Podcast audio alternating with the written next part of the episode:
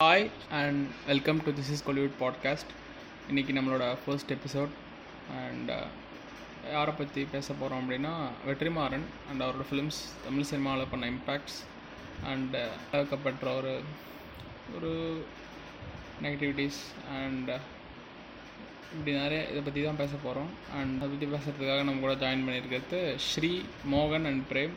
First of all welcome to the show hi hi வணக்கம். எப்படி இருக்கீங்க? அண்ட் நம்ம டேரக்டாக டாபிக்ல வர போயிடலாம். நீங்கள் பார்த்த ஃபர்ஸ்ட் வெற்றிமாறன் ஃபிலிம் இது ஸ்ரீ அண்ட் அவரோட ஃபிலிம்ஸை பற்றி நீங்கள் பேசிக்காக என்ன நினைக்கிறீங்க? நான் பார்த்த ஃபர்ஸ்ட்னா எல்லாரும் மாதிரியும் வழக்கம் போல பொல்லாதவன் கேடிவில பார்த்த குரூப்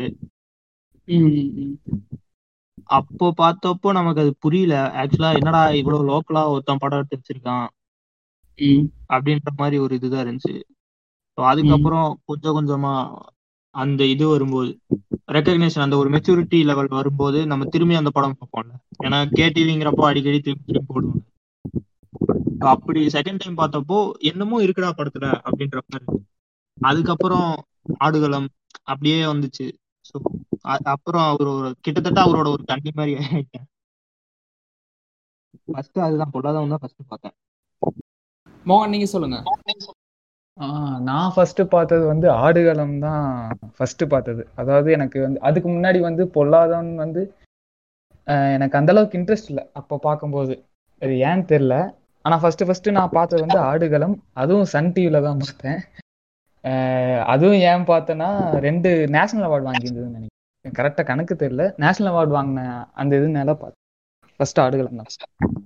மோகன் அப்பவே ஓக்கா இருந்திருக்கீங்க.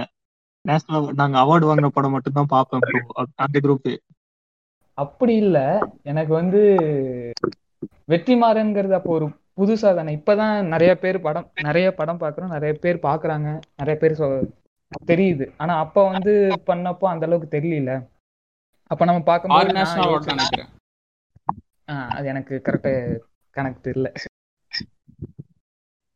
பிரேம் நீங்கள் ப்ரோ நானும் ஃபர்ஸ்ட் வந்துட்டு சன் டிவியில நம்ம பொல்லாதவன் தான் ஃபர்ஸ்ட் பார்த்தேன் அது ஃபர்ஸ்ட் டைம் பார்க்கும்போது அவ்வளவு பெருசா அதுல என்ன இருக்குன்னு தெரியல. அந்த என்னன்னா அந்த பைக் பைக் அந்த அது ஒண்ணுதான். அது மட்டும் வேற எதுவும் அவ்வளவு பெருசா ஃபீல் வரல. பட் போக போக தான் வந்துட்டு புரியுது. அந்த கனெக்டட் ஆல் ஆடியன்ஸ்ன்றதான் எனக்கு தெரிஞ்ச கேரக்டர் நினைக்கிறேன். ஏன்னா இப்ப வந்துட்டு ஆடுகளம் ஆடுகளம் பொல்லாதவன் பார்க்கும்போது இங்க எல்லாருமே நம்ம எல்லாருமே பூமர்ஸா தான் இருந்திருப்போம். ஓகேங்களா? நம்ம எல்லாரும் பூமர்ஸா இருக்கும்போது அந்த படம் பிடிச்சிருக்கு. ஒரு ஒரு நம்ம நம்ம ஒரு மெச்சூரிட்டியான ஒரு ஆடியன்ஸ் வரும்போதும் அந்த படம் பிடிச்சிருக்கு. So the connected all audience அப்படின்ற ஒரு ஃபீல் இருக்கு.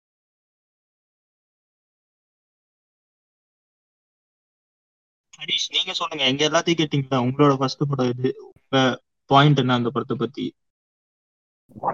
பொல்லாதான் தான் ப்ரோ நீங்கள் சொன்னதால கேடிவியில் போட்டப்போ பார்த்தது தான். அதான். நல்ல கமர்ஷியல் ஃபிலிம் ஒரு ஃபர்ஸ்ட் படத்துலேயே அந்த அளவுக்கு தர முடியுமா அப்படின்னு கண்டிப்பாக வெற்றிமாறன் ஒரு பெஸ்ட் டேரக்டர் தான் அதனால தான் இன்றைக்கும் ஒரு வேலை சஸ்டைனபிளாக இருக்க முடியுதுன்னு நினைக்கிறேன். அண்டு நீங்கள் சொல்லுங்கள் இப்போ வந்து அவரோட ஃபிலிம்ஸை வந்து பெஸ்ட் டு ஒஸ்ட் அப்படின்னு கரெக்டாக ஆர்டரைஸ் எடுக்கணும்னா என்ன எ- என்னது கரெக்டாக இதுலேருந்து போவீங்க? அண்ட் எக்ஸாக்ட் ரீசன் சொல்லுங்கள் அந்த ஆர்டருக்கு என்கிட்ட பெஸ்ட்னு கேட்டா நான் இன்னைக்கும் பொல்லாதவன் ஆடுகளம் அதுதான் அது ரெண்டு தான் என்னோட பெஸ்ட் அவரோட பெஸ்ட்னு நான் சொல்லுவேன். சி அது பர்சனல் என்ன சொல்றது? அது என்னோட பாயிண்ட் ஆஃப் வியூ அது சிலருக்கு அஃபண்ட் ஆகலாம். ஆனா ஃபர்ஸ்ட்னு கேட்டா நான் அசுரன் எனக்கு ஏதோ அவ்வளோ செட் ஆகலையோ அவரு அவரோட இதை விட்டு ஸ்ட்ரீமை விட்டு வெளியே போய் ஏதோ பண்ணி பண்ண ட்ரை பண்ணி அது அவ்வளோ செட் ஆகலையோ அப்படின்ற மாதிரி எனக்கு ஒரு பாயிண்ட் இருக்கு. கண்டிப்பா ப்ரோ ஆமா ப்ரோ எனக்கு கூட அவ்வளோவா அசுரன் நீங்க சொன்னது போல தான் நானும் நினைச்சேன். ஒருவேளை டியூரேஷன் ஷார்ட் டைம்ல பண்ணதால கூட அப்படி இருக்கலாம்னு நினைக்கிறேன். ஆமா ஆனா நிறைய பேருக்கு அதுதான் ரொம்ப பிடிச்ச படம் அப்படின்னு சொல்லி. இப்பவும் டாக்ஸிக்கா தான் இருக்காங்க. ஒரு சிலர் வெற்றிமாறன் ஃபேன்ஸ்லயே டாக்ஸிக் இருக்காங்க. ஆ இருக்கு. இருக்கதான் செய்வாங்க. எல்லா ஃப்ரெண்ட்ஸும் டாக்ஸிக் தான் செய்வாங்க. அதான் பெஸ்ட் டு ஒஸ்ட் இப்போ. அப்படியே லைனா சொல்லுங்க. பொல்லாதவன் அடுத்தது. பொல்லாதவன் பொல்லாதவனுக்கு அப்புறம் எனக்குன்னா விசாரணை. அப்புறம் ம். அதுக்கப்புறம் வடச்சென்னை அப்புறம் கடைசியா தான் Okay, எனக்கு வந்து. எனக்கு வந்து ஃபேவரட்டுங்கிறத விட பெஸ்ட் அவரோட பெஸ்ட்னு பார்க்கும்போது விசாரணை. அதுக்கப்புறம் ஆடுகளம் அப்புறம் பொல்லாதவன் அதுக்கப்புறம் வே Asuran Vada Chennai order wise best to closing நீ- என்ன ப்ரோ ரீசன் சொல்றீங்க? மெயினா நீங்க ஏன் பொல்லாதவன் அண்ட் அசுரன் வந்து கடைசியா இருக்கிறதுக்கு எதனா இல்ல அதைத்தான் ஃபர்ஸ்டே சொல்லிட்டேனே. நான் ஃபர்ஸ்ட் ஸ்டார்ட் பண்ணும்போதே தேடி செலக்டிவா தான் பார்க்க ஆரம்பிச்சேன்ட்டு. ஏன்னா இப்போ most most of the toxic fans அதாவது எதுக்கு எடுத்தாலும் வெற்றிமாறன் அவரு தான் பெஸ்ட் அந்த மாதிரி பேசுற ஃபேன்ஸ் கிட்ட இப்ப பார்த்தோம்னா ஒரு அவங்க கிட்ட போய் எது நல்ல எது உங்களுக்கு பிடிக்கும்னு கேட்டா டக்குன்னு பொல்லாதவன் அந்த மாதிரி சொல்லுவாங்க. பிரேம் நீங்க? எனக்கும் ஃபர்ஸ்ட் வந்துட்டு எனக்கு ஃபர்ஸ்ட் நான் விசாரணை தான் சொல்லுவேன். அது வந்துட்டு அது ஒரு ட்ரூவான ஒரு வெற்றி ஃபில்மா இருக்கும். அண்ட் செகண்ட் வேணா ஆடுகளம் தேர்டு தேர்டு வந்துட்டு Polladhavan fourth Asuran and fifth Vada Chennai எனக்கு அவ்வளோ வடச்சென்னையில் ஒரு பெரிய ஒரு ஈடுபாடு இல்லை. ஏன் ப்ரோ உங்களுக்கு வடச்சேனில பெரிய ஈடுபாடுலாம் சொல்றீங்க? அது கிரவுண்ட் அது- நல்லா இருக்குமே ஃபுல்லாவே நல்லா தான் இருக்கும் பட் அது சும்மா அந்த கர்மா அது இதுன்னு எடுத்து வச்சனால அவ்வளோ அவ்வளோ பெருசா செட் ஆகல. எனக்கு அந்த வெற்றி ஒரிஜினல் ஸ்டைல் அந்த விசாரணை எனக்கு அசுரனே ஓரளவு பிடிச்சிருக்கு. ஏன்னா அந்த அந்த செட் ஆஃப் த்ரில்லர் பேஸ்ல வந்துட்டு அந்த விசாரணை அந்த ஃபீல் எனக்கு கொடுத்துச்சு ஓரளவு. ஃபர்ஸ்ட் பார்த்தப்பே வடச்சென்னை உங்களுக்கு பிடிக்கலையா இல்ல ரிப்பீட்டடா பார்க்கும்போது? இல்ல ரிப்பீட்டடா வந்துட்டு விஜய் சூப்பர் லைட்டா கிரிஞ்சு பண்ணும்போது தான் லைட்டா ஒரு மாதிரி பிடிக்காம மாதிரி போச்சு. ஃபர்ஸ்ட் டைம் பார்க்கும்போது எனக்கு ரொம்பவே பிடிச்சிருச்சு ஓப்பனா சொல்லுங்க ஃபர்ஸ்ட் டைம் பார்க்கும்போது தான். அந்த நான் லீனியர் நரேஷன் எல்லாருமே ரொம்ப நரேஷன் எல்லாமே நல்லா இருக்கும் அதுல.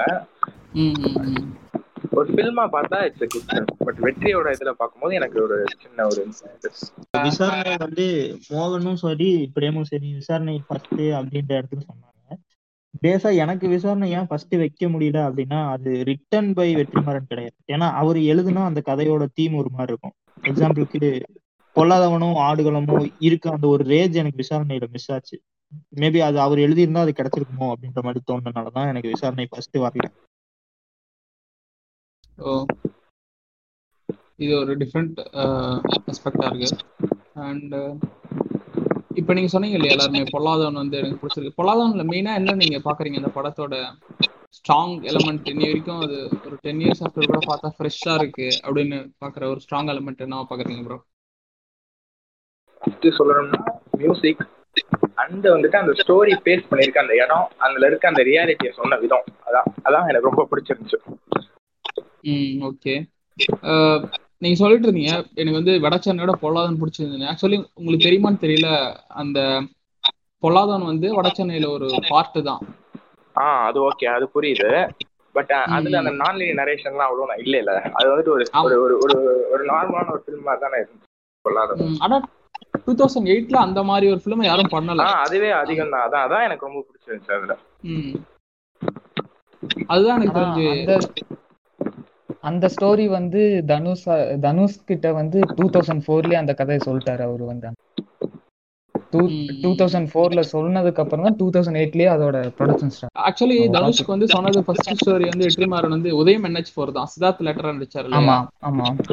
அந்த. ஸ்டோரி தான். அது வந்து ஏதோ ஒரு நெடுஞ்சாலைன்னு நினைக்கிறேன். நெடுஞ்சாலை என்ஹெச் ஃபோர் ஏதோ ஒரு டைட்டில் வச்சிருந்தாங்க. நான் ஒரு டைட்டில் வச்சு தான் கண்டுபிடிச்சேன் வெற்றிமாறனோட கதை வந்து உதயம் என்ஹெச் ஃபோர் சொல்லுவாங்க. அப்புறமேட்டு எனக்கு தெரிஞ்சுது. இல்ல அது அது எனக்கு உண்மையான்னு தெரியல. ஏன்னா ஃபர்ஸ்ட் என்ன சொன்னாங்க? வெற்றிமாறன் ஃபர்ஸ்ட் ஃபர்ஸ்ட் எழுதின ஸ்கிரிப்ட் வட சென்னை தான் அப்படின்னு சொன்னாங்க. அப்புறம் நீங்க. சொன்ன மாதிரி இன்னொரு ஸ்கிரிப்ட் நரேட் பண்ணியிருந்தாரு. அப்புறம் தான் பொல்லாதவன் நடிச்சு இப்படி நிறைய கதை இருக்கு. ஆனா பொல்லாதவன் அது ஏன் பிடிச்சது? எல்லாத்துக்கும் ஏன் பிடிச்சிருக்கு அப்படின்னா நீங்க சொன்ன அதே ரீசன் தான். ரெண்டாயிரத்தி எட்டுல ஹீரோக்கான மாஸ் எலிமெண்ட்ஸ் இல்லாம இந்த பாய் நெக்ஸ்ட் டோர் அப்படின்ற ஒரு இதை அப்படியே காட்டியிருந்தது வந்து அதனாலதான் அந்த படம் எல்லாத்துக்கும் இன்னும் கனெக்ட் ஆகுதோ அதான் ரொம்ப க்ளோஸ் டு ரியாலிட்டி காமிச்சிருப்பாங்க ப்ரோ மிடில் கிளாஸ்ல இருந்து. எல்லாமே ரொம்ப ரியல் ரொம்ப ரியலிஸ்டிக்கா காமிச்சிருப்பாங்க மேக்கிங்ல அது அந்த ரெண்டு பாட்டு இருக்கு. அந்த ரெண்டு பாட்டும் கூடவே அந்த இது விட்டுருங்க கடைசியில வர பாட்டு விட்டுருங்க. அந்த. ரிங் டோனே இருக்கிற அளவுக்கு அந்த பைக்கோட ஹாரன் சவுண்ட் வந்து ஆமா ஆமா அது ஒரு ட்ரெண்ட் சரியான ரீசெண்ட் இன்டர்வியூல கூட ஜிவி பிரகாஷ் சொல்லியிருந்தாரு அந்த பொல்லாதவன் எங்கேயோ இவர் ரோட்ல சென்னையில போகும்போது கூட அடிக்கடி எனக்கு அந்த பொல்லாதவன் டோன் கேட்கும் அப்படின்ற ஆஹ் மாதிரி அந்த பைக் ஹார்ன் ஆஹ் ஹார்ன் அதான் அப்படி சொல்லிட்டே போலாம். கண்டிப்பா வெற்றிமாறன் இன்னைக்கு வரைக்கும் சிஸ்டம்ல இருக்காருன்னா பொலாதன் அவரோட பிலிமோகிராஃபி தனுஷ்க்கும் சரி தனுஷ் அதான் டேர்னிங் பாயிண்ட் நினைக்கிறேன் எனக்கு தெரிஞ்சு. அண்ட் அடுத்தது அவரோட ஃபிலிம்ஸை பத்தி நம்ம டிஸ்கஸ் பண்ணணும்னா என்ன ப்ரோ பண்ணலாம்? அந்த ஒரு ஒரு படமா நீங்க பொல்லாதன்ல இருந்து சொல்லுங்க ஃபுல்லாவே போலாம். அது ஒரு ராவான ஒரு ஃபில்ம் அப்படியே ராவா இருக்கும். அந்த அந்த ஆக்ஷன் சீக்வன்ஸா இருக்கட்டும் அதுக்கு வந்துட்டு அவங்க எஃபர்ட் போட்ட விதமா விதமா இருக்கட்டும். அங்க இருக்க அந்த அந்த சுத்தி இருக்க அந்த கேரளா பார்த்து அவங்க அதை எடுத்து பேசின விதமா இருக்கட்டும். எல்லாமே அந்த படத்துல டாப் நாட்ச் எல்லாம் இருக்கும். போக அந்த ஸ்க்ரீன் பிளே போக போக அது கொடுக்குற வந்துட்டு அந்த ஃபீல் அந்த கேரக்டர் கிட்டத்தட்ட நம்மளால ஃபீல் பண்ண முடியும். அதுதான் எனக்கு தெரிஞ்சு அந்த படத்தோட ரொம்ப பெரிய பெரிய ப்ளஸ் பாயிண்ட் நினைக்கிறேன். எப்படியாவது அவன் தவிச்சு ஓடிடணும்டா அப்படின்னு நம்மளுக்கு பயங்கரமா கொடுக்கும் அந்த படம். அது வந்து அது படத்தோட பெரிய பிசினஸ் சொல்லலாம். செகண்ட்னா ஆடுகளம் அது ஒரு மோஸ்ட்லி வந்துட்டு அதிகபட்சம் அந்த ஒரு படத்துல வந்துட்டு ஒரு கூஸ் பம்ப்ஸ் இருந்துச்சுன்னா அது கிரிஞ்சாயிரும் பட் இந்த படத்துல அந்த கூஸ் பம்ப் சீன்ஸ்லாம் கரெக்டா பிளேஸ் பண்ணியிருப்பாங்க. எக்ஸாம்பிள் அந்த இன்டர்வல் டாக் அது எல்லாமே அது அது வெற்றிமான ஸ்டைல் நினைக்கிறேன் வடச்சனையா இருக்கும் எல்லாத்தையும் அந்த இன்டர்வல் டாக் மட்டும் தனியா இருக்கும். பயங்கரமா எடுத்திருப்பாங்க அது. அது ரொம்ப பிடிச்சிருந்துச்சு. அப்புறமும் அதே மாதிரிதான். அந்த இன்டர்வல் பாக் அந்த இது ஃபைட் அந்த ஸ்டோரி பேஸ் பண்ண இடம் அங்க இருக்க பாஷை அது எல்லாமே அவ்வளவு அழகா பண்ணியிருப்பாங்க. பொல்லாதவன் இதெல்லாம் பொல்லாதவன் அதுதான் வெற்றி வேற வடச்சனை சொல்லவே தேவையில்ல. அதுல எவ்வளவு உள்ள ஒர்க் போட்டிருப்பாங்கன்னு தெரியும் நம்மளுக்கே.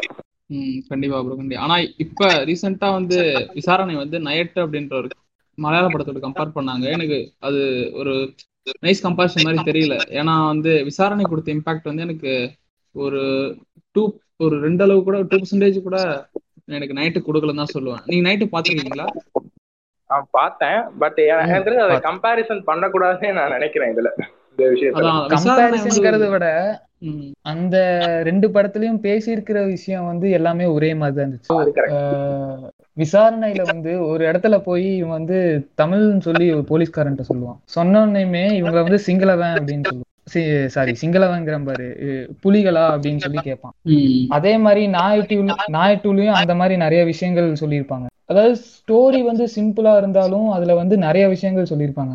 அது அந்த அதுபடி பார்க்க அஹ் அப்புறம் இது இன்னொன்னு விசாரணை அது இன்னும் பெரிய இம்பாக்ட் நைட்டு விட பெரிய இம்பாக்ட் கொடுத்துச்சு அப்படின்னு ஹரிஷ் சொன்னீங்களா அதுக்கு ரீசன் வந்துட்டு நீங்க விசாரணை புக்கு படிச்சிருந்தீங்கன்னா தெரியும். அந்த புக்ல இருக்கிறது அப்படியே அந்த ஃபீல் ஒண்ணு இருக்கும்ல.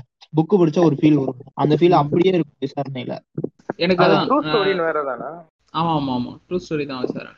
ஆனா அசுரன் பிடிக்காம போனதுக்கு அதுவும் ஒரு மெயின் ரீசன் ஏன்னா வெக்கை படிச்சப்போ எனக்கு அசுரன்ல வெக்கையோட இது கூட இல்ல அப்படின்ற ஒரு ஒரு இது சொல்லுங்க. இவர் வெக்கை நாவல் எழுதினவர் சொன்னார் சொன்னாங்க. இது வெற்றிமாறன் கிட்ட. எனக்கு அவ்வளோவா இதுல இந்த இந்த புக்ஸ் ஃபிலிம்ல அவ்வளோவா எனக்கு ஒரு எக்ஸ்ட்ரா ஆட் பண்ணிட்டாரு அப்படின்னு சொன்னாரு சொன்னானுங்க. தெரியல அது எவ்வளவு உண்மை போயின்னு. நான் ரெண்டுமே படிச்சேன் வெக்கை நாவல் படிச்சேன். படிச்சுட்டு. எனக்கு அசுரன் பார்த்தப்போ எனக்கு ஏதோ அந்த கேரக்டரோட பேர் மட்டும்தான் இதுல இருந்த மாதிரி மத்த எல்லாமே இவரோட தான் எழுதின மாதிரி தான் இருந்துச்சு. அதை தழுவல்னு சொல்லியிருக்க வேண்டாம் அப்படின்ற அதான் ஒரு. அதுல ஒரு பாகம் மட்டும் தானே எடுத்திருக்காங்க. அதுதான் அதுதான். ஆமா ஆமா. அதான் எனக்கு நான் வெற்றிமாறங்கள் சி வெற்றிமாறன் ஃபிலிம்ஸ் வந்து இப்பதான் மோஸ்ட்லி இப்போ ஒரு ரீசெண்டா ஒரு டூ இயர்ஸ்க்குள்ள தான் எல்லாத்தையுமே பார்த்தேன்.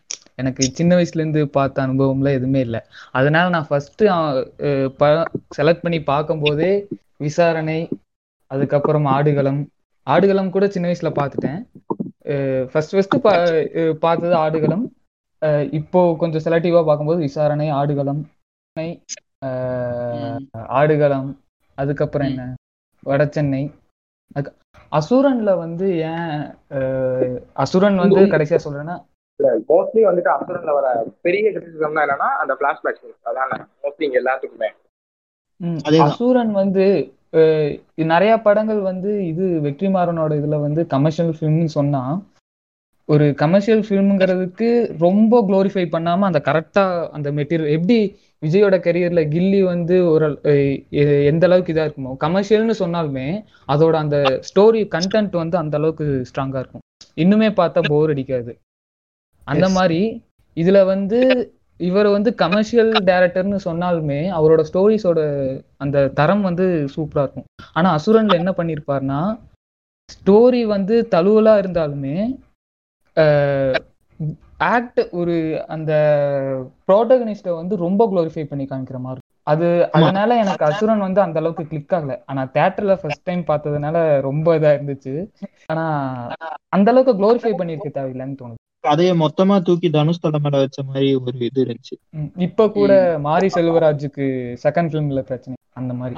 அதேதான். கொஞ்சம் ஹீரோயிசம் காட்டின மாதிரி இருந்துச்சுல்ல அசுரன்லயும் சரி கர்ணன்லயும் சரி.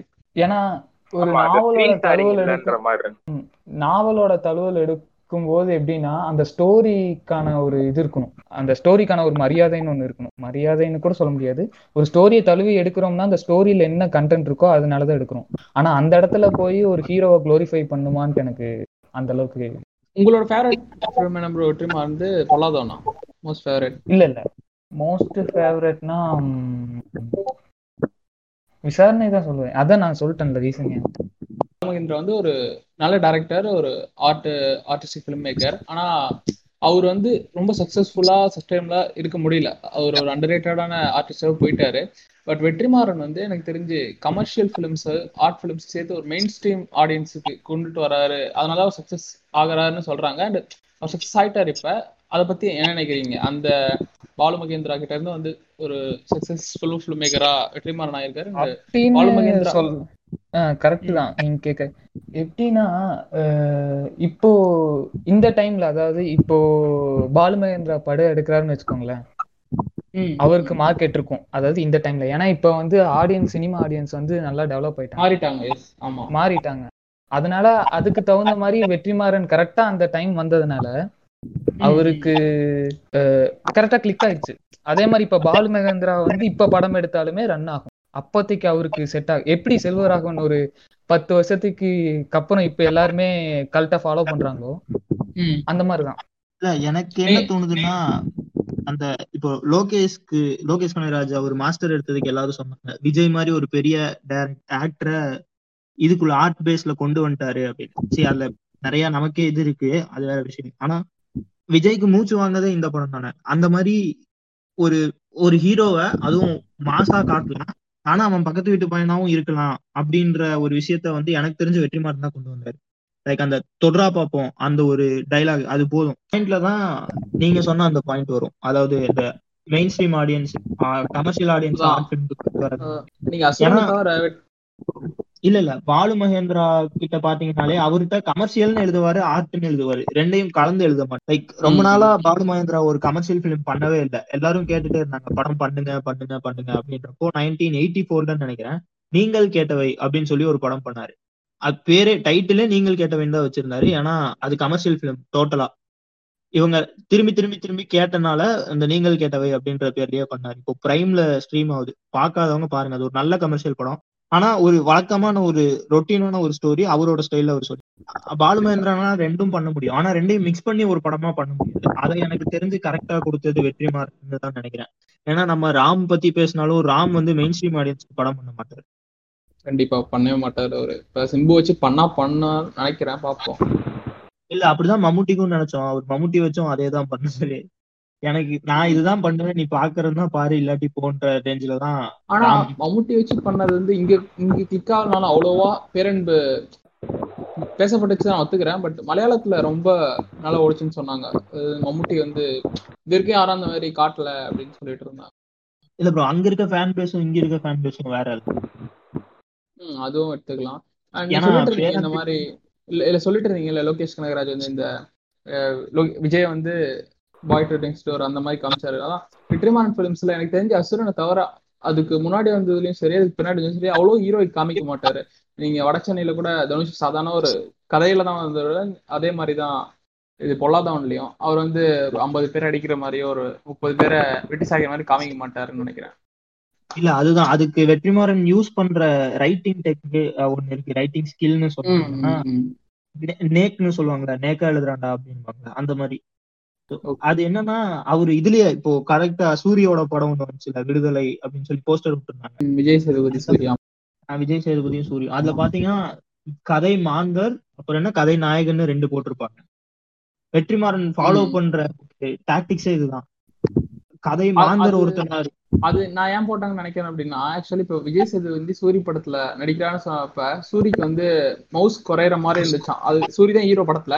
பட் ஆடியன்ஸ் வந்து விஜய் சேது ஹீரோவா ஆக்கிடக்கூடாதுன்னு அப்படின்னு நினைக்கிறதுனால சூரிய போட்டாரோ அப்படின்னு எனக்கு ஒரு தோணுச்சு ப்ரோ இல்ல டைட்டில் கார்டுல அது ஏன் மென்ஷன் பண்ணாருன்னு தெரியல. ஆனா ஒரு ஸ்டோரிஸ் எல்லாத்துலயுமே அது இருக்கும். அதாவது இப்போ வட சென்னை எடுத்துக்கிட்டீங்கன்னா கதை நாயகன் வந்து தனுஷா இருப்பார். ஆனா இல்ல கதை மாந்தர் தான் தனுஷா இருப்பார். கதை நாயகன் ராஜனா தான் இருக்கும். அதாவது ராஜன் ராஜனுக்கு நடக்கிறது ராஜனோட கொலைக்கு எடுக்கிற வெஞ்சன்ஸ் ஸோ கதைப்படி. ஹீரோ ராஜனா இருப்பாரு. ம். அத சொல்ற ஒரு கேரக்டரா தான் நம்ம அன்பு இருக்கும். அதாவது அன்போட பாயிண்ட் ஆஃப் வியூல நம்ம படத்தை பார்ப்போம். அன்பு ஹீரோவா இருக்க மாட்டாரு. இல்ல இதனாலதான் நமக்கு வந்து அந்த படங்கள் நீங்க சொல்ற மாதிரி பாய் நெக்ஸ்ட் டோரா இருக்கு. இப்ப அடுத்தது நான் இப்ப வெற்றிமாறன் மேல வைக்கிற மேஜரான இஷ்யூஸ் அவரை ஆடியன்ஸ் வந்து எடுத்துக்க என்னன்னா அவர் வந்து நாவல்ல இருந்து எடுக்கிறாரு. அவர் வந்து சொந்தமா ரைட் பண்ண மாட்டார் ஸ்டோரிஸ் அப்படின்னு சொல்றாங்க. அத ஷேக்ஸ்பியர் நாவல்ஸ் மெயினா அவர் எடுக்கிறாரு அப்படின்னு சொல்றாங்க. அதை பத்தி நீங்க எல்லாரும் என்ன நினைக்கிறீங்க? இல்ல அப்படி எடுத்தா என்ன தப்புன்னு தான் எனக்கு தோணுது. அப்படி எடுக்கலாமே. இங்க நம்ம ஊர்ல தான் வந்துட்டு டேரக்டர் தான் ரைட் பண்ணணும் அப்படின்ற ஒரு டேரக்டர் தான் இருக்கணும் அப்படின்ற ஒரு இதுல வந்துட்டு ஒரு மித்து மாதிரி இருக்கு. ஆஹ் அப்படி எடுத்தாதான் நிறைய பேர் கிடைக்கும். நிறைய நிறைய நிறைய views இதுதான் மேஜரான டிஃபரன்ஸ் தமிழ் சினிமாவுக்கும் மலையாள சினிமா அதாவது தமிழ் சினிமான்னு தனியா சொல்ல முடியாது. மலையாள சினிமாவுக்கும் நம்ம டோட்டல் இந்தியன் சினிமாவுக்குமே டிஃபரன்ஸ் இதுதான். ரைட்டருக்கு வந்து நம்ம கரெக்டான இது கொடுக்கறதே கிடையாது. இல்ல இது ஒரு மேஜர் இஷ்யூவா வெற்றிமாறனே சொல்லியிருப்பாரு அதாவது ஒரு டைரக்டரா இருந்தா நீ ஃபர்ஸ்ட் படம் உன் கதை எழுதிட்டு போனீங்கன்னா மொத்தமா இருபது லட்சம் பதினஞ்சு லட்சம் கொடுத்து அடக்கிடலாம். ஆனா ஒரு ரைட்டர் இருந்தா அவனுக்கு தனியா பதினஞ்சு அஞ்சு லட்சம் கொடுக்கணும். அதனால அந்த ப்ரொடியூசர்ஸ் அதுக்கு ரெடியா இல்ல அப்படின்ற மாதிரி ஒரு இன்டர்வியூல அவரே சொல்லியிருந்தாரு. ஸ்டார்டர் புதுசா இப்போ யாரோ ஒருத்தர் வந்து படம் எடுக்கிறனாலும் நீங்க சொல்ற மாதிரி அது உண்மைதான். கொடுக்க முடியாது. அது மாறிடும்னு நினைக்கிறேன். மாறும். அதை பத்தி சொல்லிட்டு இருந்தீங்க இப்ப வந்து நான் ஏன் அந்த கொஸ்டின் மெயினா கேட்டேன் அப்படின்னா நீங்க சொல் அது வந்து ஒரு மித்துன்னு சொன்னீங்க அடுத்தது கொஸ்டின் தேவையில்லைன்னு சொன்ன அதான் இது தேவையில்லாத இதுன்னு சொன்னீங்க. ஏன் கேட்டேன் அப்படின்னா பீப்புள் வந்து வெற்றிமாறனையும் அட்லியும் கம்பேர் பண்ண ஆரம்பிக்கிறாங்க. இந்த மாதிரி இவர் நாவல் வந்து எடுக்கிறாரு. இவன் எடுத்தா மட்டும் ஏன் சொல்றீங்க? இன்ஸ்பிரேஷன் காப்பி அதை பத்தி என்ன நினைக்கிறீங்க? இல்ல இந்த இடத்துல நான் கொஞ்சம் ட்ரிகர் ஆகியே பதில் சொல்லலாம்னு நினைக்கிறேன். ஏன்னா அட்லி வந்து மௌன ராகத்தை அப்படியே ராஜாராணின்னு எடுத்தாரு. அபூர்வ சகோதரர்களை அப்படியே மெர்சல்னு எடுத்தாரு. நம்ம வெற்றிமாறன் அப்படி இன்ஸ்பிரேஷனுக்கும் காப்பிக்கும் நிறைய டிஃபரன்ஸ் இருக்குல்ல ப்ரோ இல்ல அது இன்ஸ்பிரேஷனே சொல்ல முடியாது. அது ஒரு அடாப்டேஷன் அது வேற இது? ஒரு புக்கை. அடாப்ட் பண்ணி எடுக்கிறாரு. அது இன்ஸ்பிரேஷன்லயும் வராது அதுலயும் வராது. அது அடாப்டேஷன்றால இதை வந்துட்டு எப்படி குறை சொல்ல முடியும்னே தெரியல. அவர் அடாப்டேஷன் போட்டாரு. இதுக்கு மேல என்ன வேணும்? ம்.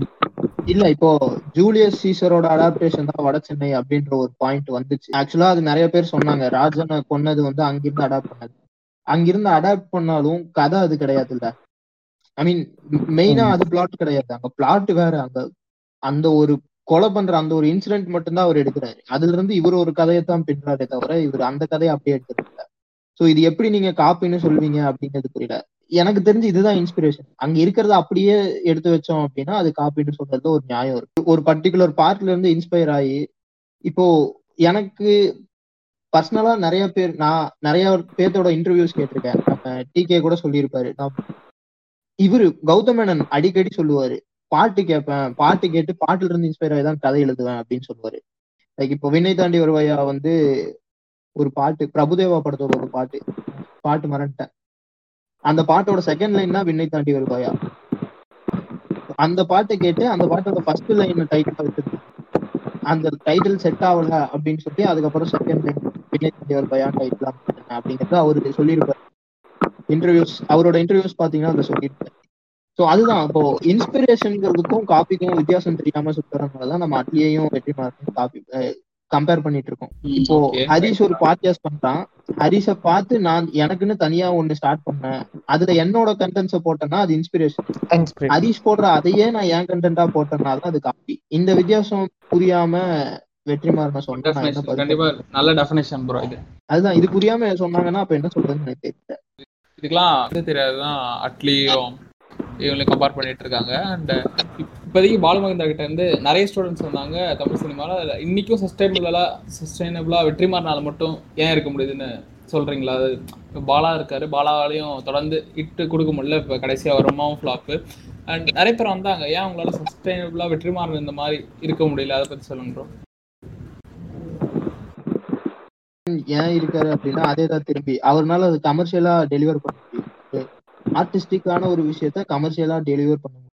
அதனால அவருக்கு தொடர்ந்து ப்ரொடியூசர்ஸ் கிடைச்சிட்டே இருக்காங்க. இப்போ மோகன் கொஞ்ச நேரத்துக்கு முன்னாடி சொல்லியிருந்தாரு இது பிசினஸா மாறிடுச்சு இண்டஸ்ட்ரி பிசினஸா இருக்கு அப்படின்றப்போ உனக்கு எங்க லாபம் இருக்கோ நீ அங்கதான் போவ அப்படின்ற ஒரு இதுதானே ப்ரோ அப்போ ராம் அத வந்து அதான் அது வந்து தப்புன்னு சொல்ல முடியாது பிசினஸா மாறினது. ஏன்னா இப்போ மோஸ்ட் ஆஃப் த பீப்புள்ஸ் வந்து பிஸ்னஸாக பார்க்கும்போது நீங்கள் ரெண்டு மூணு பேர் மட்டும் ஆர்ட்டாக பார்த்தா அந்த இடத்துல நம்ம என்ன சொல்ல முடியும்? புரியுதா? இப்போ ஒட்டுமொத்த ஆடியன்ஸுமே பிஸ்னஸ் அதை வந்து கமர்ஷியல் ஃபிலிம் தான் வேணும்னு நினைக்கும் போது நீங்கள் அந்த இடத்துல போய் ஆர்ட் ஃபிலிம் கொடுத்தீங்கன்னா ஓடாது. அதை வந்து ஆனால் அந்த படம் நல்லா இருக்கும். ஆனால் அது வந்து ஓடாது. அதுக்கு நம்ம வந்து தப்பு யார் மேலே சொல்ல முடியும்? இல்ல அது நம்ம காலங்காலமா வளர்ந்த விதமே அப்படின்ற போது நம்ம அதை எதுவும் சொல்ல ஒண்ணுமே பண்ண முடியும் கொரியால இப்ப நீங்க கொரியன் ஃபிலிம்ஸ் எடுத்துக்கிட்டீங்கன்னா அங்க ஆர்ட்டும் வருது கமர்ஷியல் கொஞ்சம் வருது. ஸோ அதை ரெண்டையுமே ஆடியன்ஸ் பார்க்க ரெண்டையுமே சப்போர்ட் பண்றான் ஆனா நம்ம இதுல அப்படி இல்லை இல்ல. அதுதான பாயிண்ட் பேர்னிங்னு ஒரு படம் வந்துச்சு. அதெல்லாம் கிட்டத்தட்ட அதெல்லாம் எவ்வளவு பயங்கர ஸ்லோவா தான் போகும். பட் அது வந்துட்டு ஒரு பாக்ஸ் ஆஃபீஸ் சொல்றான். ஸோ அது இதுதானே. ஸோ அங்க அதுவும் ஓடுது இதுவும் ஓடுது. ஸோ அந்த பேலன்ஸ் நம்ம ஊர்ல இல்லைன்னு நான் நினைக்கிறேன். அதான் எனக்கு தெரிஞ்சு ஹீரோ சென்ட்ரிக் மூவிஸ் அதிகமாக கோலிவுட்ல இருக்கிறதுனால தான் ஆர்ட் ஃபிலிம்ஸ் ஓடலையோன்னு தோணுது. அந்த கமர் ஆர்ட்ன்ற ஒரு போர்ஷனே இல்லாம போயிடும் ஆர்ட்னா குறிப்பிட்ட ஒரு நாலு பேர் இருப்பாங்க. அந்த நாலு பேர் திரும்பி திரும்பி அது பண்ணுவாங்க அதை தவிர வேற எவனும் பண்ண மாட்டான் இப்போ எம்ஜிஆர் சலி இருப்பாரு அனுராக் கஷ்யப் இருப்பாரு. அப்புறம் ஆர்ட் ஃபிலிம் ஹீரோ வேணும் அப்படின்னா இல்ல ஆர்ட் ஃபிலிம்ல ஒரு ஆர்டிஸ்ட் வேணும் அப்படின்னா கண்டிப்பா நவாஸ் பங்கஜ் திரிபாதி மனோஜ் பாஜ்பாய் இவங்க எல்லாம் தான் இருக்கும் அதே மாதிரி ஹீரோயின் வேணும் ஹீரோயின் ரோல் வேணும்னா நீங்க திரும்பி திரும்பி பாத்தீங்கன்னா ராதிகா ஆப்தே தான் இருப்பான். இந்த ஒரு என்ன சொல்றது ஆர்டிஸ்டும் வரணும்டா நம்ம ஆடியன்ஸ் அதெல்லாம் செகண்டரி தொடர்ந்து நம்ம இந்த மாதிரி ஆர்ட் ஃபிலிமே கொடுத்துட்டு இருந்தோம் அப்படின்னா ஆடியன்ஸ் மாறிடுவாங்க. ஒரு ரெண்டு படம் மூணு படம் ஃபிளாப் ஆகும். நாலாவது படம் அஞ்சாவது படத்துக்கு ஆடியன்ஸே அடாப்ட் ஆனா அதுக்கு ஆள் இல்ல அப்படின்னு தான் எனக்கு தோணும். ஏன்னா டேரக்டர்ஸ் இருக்காங்க. ஹீரோ அதை ஓகே சொன்னாதான் ப்ரொடியூசர் அதை ஓகே சொன்னாதான் நம்மளால அதை கதையை எடுக்க முடியும். அது மீறி கதை சொல்லி ஓகே சொல்லி ப்ரொடியூஸ் பண்ணி படம் வந்துச்சு அப்படின்னா இப்போ நரகாசூரன் நரகாசூரன் மாதிரி ஒரு பிரச்சனைக்கு வந்து படத்தை திருமான் படத்துல வேவ் லென்த் அந்த கான்ஃபிளிக்ட்டை பத்தி சொல்லுங்க ப்ரோ ஏன்னா நீங்க தமிழ் சினிமால எபிக் ஹீரோ வர்சஸ் வில்லன் எடுத்துக்கிட்டா கண்டிப்பா வெற்றிமாறன் ஃபிலிம் இல்லாம இருக்கு. அதை பத்தி சொல்லுங்க அந்த கான்ஃபிளிக்ட் அந்த வேவ் லென்த் பத்தி. வெற்றிமாறன் பட கான்ஃபிளிக்ட்னு பாத்தீங்கன்னா எப்பவுமே மேல இருக்க ரெண்டு பேத்துக்கு இருக்காரு அதாவது அந்த டாப் ஆர்டர்ல இருக்க ரெண்டு பேத்துக்குள்ள இருக்க பிரச்சனை வெற்றிமாறன் எடுக்கவே மாட்டாரு. லைக் இப்போ பொல்லாதவனே எடுத்துக்கோங்களேன். கிஷோருக்கும் தனுஷுக்கும் பிரச்சனை இருக்காது. கிஷோரோட தம்பி டேனியல் தான் பிரச்சனை பண்ணுவார். எஸ் ப்ரோ ஆமா. கரெக்ட் அது என்னன்னா அது நம்ம எக்ஸ்ப்ளோர் பண்ணாத ஒரு பார்ட் இண்டஸ்ட்ரியிலேயே எக்ஸ்ப்ளோர் பண்ணாத ஒரு விஷயம் அது. எப்படின்னா அந்த டாப் ஆர்டர்ல இருக்கவன் மட்டும்தான் சண்டை போடுவான் அப்படின்றது இல்லாம அவனுக்கு உள்ள இருக்க பிரச்சனைகள் கொடுக்கும்போது நமக்கு அது கனெக்ட் ஆகுது. ஏன்னா நம்ம எல்லாருமே ஹீரோ கிடையாது. நம்ம கதையில நம்ம ஹீரோன்றதெல்லாம் சொல்லுவாங்க. ஆனா நம்ம எல்லாருமே டாப் ஆர்டர்ல இருக்கிறது கிடையாது. நைன்டி நைன் பர்சன்ட் அந்த டாப் ஆர்டருக்கு கீழே தான் இருக்கும் அப்படிங்கிறப்போ நமக்கு அது ஈஸியா கனெக்ட் ஆகுது. அப்படிங்கறனாலதான் ஒண்ணு நம்ம அந்த படத்தோட ஹீரோவை புரிஞ்சுப்போம் இல்ல அந்த படத்தோட ஈவன் இதுல கூட அசுரன்ல கூட எடுத்துக்கிறேன் அவங்க அப்பா செத்ததுக்கு பையன் தான் பிரச்சனை பண்ணிட்டு இருக்கான் வடக்கூரா செத்துருவாரு. வடக்கூரா அங்க வில்லம் கிடையாது. வடக்கூரானோட பையன் தான் வந்து பிரச்சனை பண்ணிட்டு இருப்பாரு. இந்த என்ன சொல்றது? அந்த செகண்ட் ஹீரோ அப்படின்ற கான்செப்ட்ல செகண்ட் ஹீரோ ஹீரோவா இருந்தா எப்படி இருக்கும் அப்படின்னு காட்டினது வந்து எனக்கு என்னமோ வெற்றி மாறன்னு தோணுது. அதனாலதான் நம்மளால ஈஸியா ரிலேட் பண்ணிக்க முடியுது. அந்த கான்ஃபிளிக்டா இருக்கட்டும் இல்ல அந்த அந்த ஒரு வில்லனிசம் அந்த ஒரு மார்க் இருக்குல்ல அதுவுமே நமக்கு அப்படிதான். ஈவன் ஆடுகளம் அதுல வந்து கிஷோர் தான் வில்லன் நம்ம இவர் வில்லனா காட்டியிருந்தாலும் முக்கியமான கான்ஃபிளிக்டுக்கான காரணம் கிஷோரா தான் இருக்காரு இந்த ஒரு இது இருக்கனாலதான் நமக்கு அந்த எப்பிக் அப்படின்ற ஒரு இதுவே வருது அங்க. தான் நீங்க சொன்ன மாதிரி அந்த இதையும் தாண்டி அந்த வில்லனஸையும் தாண்டி அவங்க படத்துல பிட்ரேல் நிறைய சீன்ஸ்ல காமிப்பாங்க. நீங்க ஆடுகளம்ல இருந்து பொல்லாதவன்ல இருந்து எல்லாத்தையுமே பிட்ரேல் காமிச்சிருவாங்க. அந்த பிட்ரேல்ஸ் ஆஃப் எமோஷன் வெற்றிமாறன் எப்படி ஹேண்டில் பண்றதுன்னு பத்தி அதை சொல்லுங்க. ட்ரெயில் எமோஷன்ங்கிறது இப்போ இது இல்ல ஸ்ரீ சொன்னாரு அந்த கேரக்டர் பத்தி செகண்ட் ஹீரோ இது பத்தி. ம் அது எப்படின்னா வெற்றிமாறன் எல்லா படத்துலயுமே அவரோட கேரக்டர்ஸ் வந்து எதுவுமே வேஸ்ட்னு சொல்ல முடியாது. அஹ் எல்லா கேரக்டருக்குமே அந்த கதையில வந்து ஒவ்வொரு வேலை இருக்கும். எந்த ஒரு கேரக்டருமே அந்த இடத்துல வேஸ்ட்னே சொல்ல முடியாது. அது வெற்றிமாறன் எனக்கு வந்து வெற்றிமாறனோட கிரவுண்ட் ஒர்க்ஸை பத்தி சொல்லுங்க ப்ரோ அவர் எல்லா படத்துலயுமே படம் ஹிட் ஆகிறதுக்கு மெயினான ரீசன் கிரவுண்ட் ஒர்க்ஸா இருக்கும் நீங்க பொல்லாதவனது வட சென்னை வரைக்கும் ரொம்ப கிரவுண்ட் ஒர்க் பண்ணுவார். இப்போ வந்து பாவகதையில கூட அவ்வளோ இருந்துச்சு. அதை பத்தி சொல்லுங்க. நம்ம ஃபர்ஸ்ட் வடச்சென்னையில இருந்தே ஸ்டார்ட் பண்ணலாம். இப்ப வடச்சென்னையில அவர் ஒரு இன்டர்வியூலே சொல்லியிருப்பாரு. நான் நான் எடிட்டரோட அதிகபட்சம் உட்காந்து இந்த போனை முத அந்த அந்த அந்த இடத்துல யூஸ் பண்ண எத்தனை பேரோட போன்லாம் அவங்க அவங்க பாக்கெட்ல வச்சிருக்காங்களோ அது எல்லாத்தையும் நாங்க ரிமூவ் பண்ணிட்டு இருந்தோம் அப்படின்னு சொன்னாங்க. இதெல்லாம் எத்தனை பேர் பண்ணுவாங்கன்னு தெரியல. கிரவுண்ட் ஒர்க்னு எனக்கு கரெக்டா புரியல. எதுன்னு அதான் இந்த பேக்ரவுண்ட் ஒர்க் அந்த ஸ்க்ரீன் ரேட்டிங் ஆகட்டும். இப்போ வந்து அவங்க கேங்ஸ்டரிசம்ஸ் அந்த அதாவது ரியலிஸ்டிக்கா காமிக்கிறாங்கல்ல ரொம்ப ரியலிஸ்டிக்கா இப்போ சாதாரண ஒரு நீங்க சாதாரண கேங்ஸ்டர் படத்துக்கும் வெற்றிமாறன் படத்துல கேங்ஸ்டர்ஸுக்கும் ரொம்ப ரியலிஸ்டிக்கா இருக்கும்ல. அந்த யூஸ் பண்ற டைலாக் ஆகட்டும் அவங்க யூஸ் பண்ற பாடி லாங்குவேஜ் ஆகட்டும் அது நான் சொல்றேன் கிரவுண்ட் ஒர்க் அவர் இவ்வளவு தூரம் ரீச் ஆனது காரணமே நான் அதான் நினைக்கிறேன். எல்லாத்துலயுமே ரியலிஸ்டிக்கா காட்டுறது. நீங்க நீங்க கேக்குறீங்களா? நீங்க கேக்குறீங்கல்ல எப்படி மத்த ஸ்டூடெண்ட்ஸை விட இவரு எப்படி இன்னும் ஸ்டாண்ட் பண்றாரு அப்படின்னு சொல்லி. அவர்கிட்ட இவ்வளவு தூரம் வந்ததுக்கு காரணமே அந்த ரியலிஸ்டிக் எதுவுமே ஒரு கற்பனை தன்மையா இருக்காது. என் முன்னாடி நடந்தா எப்படி இருக்குமோ அந்த மாதிரிதான்.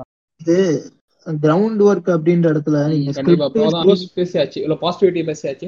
அவர் மேல இருக்கிற இவ்வளவு இவ்வளவு பாசிட்டிவ் பேசிட்டோம். வெற்றிமாறன் வந்து பாலமகேந்திரோட ஸ்டூடெண்ட் இவர் வந்து டாப் ஃபைவ் டேரக்டர்ஸ்ல இந்தியன் சினிமாவில் கூட இருப்பார் அப்படின்னு பேசிட்டோம். பட் இது எல்லாத்தையும் தாண்டி எங்க வெற்றிமாறன் வந்து அவர் மேல இருக்கப்படுற ஒரு மேஜரான இஷ்யூஸ் இந்த கோன் சொல்லுங்க இந்த நெகட்டிவிட்டிஸ் அவர் அவர் ஏன் ஒரு செட் ஆஃப் ஆடியன்ஸ் வந்து அவாய்ட் பண்றாங்க அப்படின்னு சொல்லுங்க.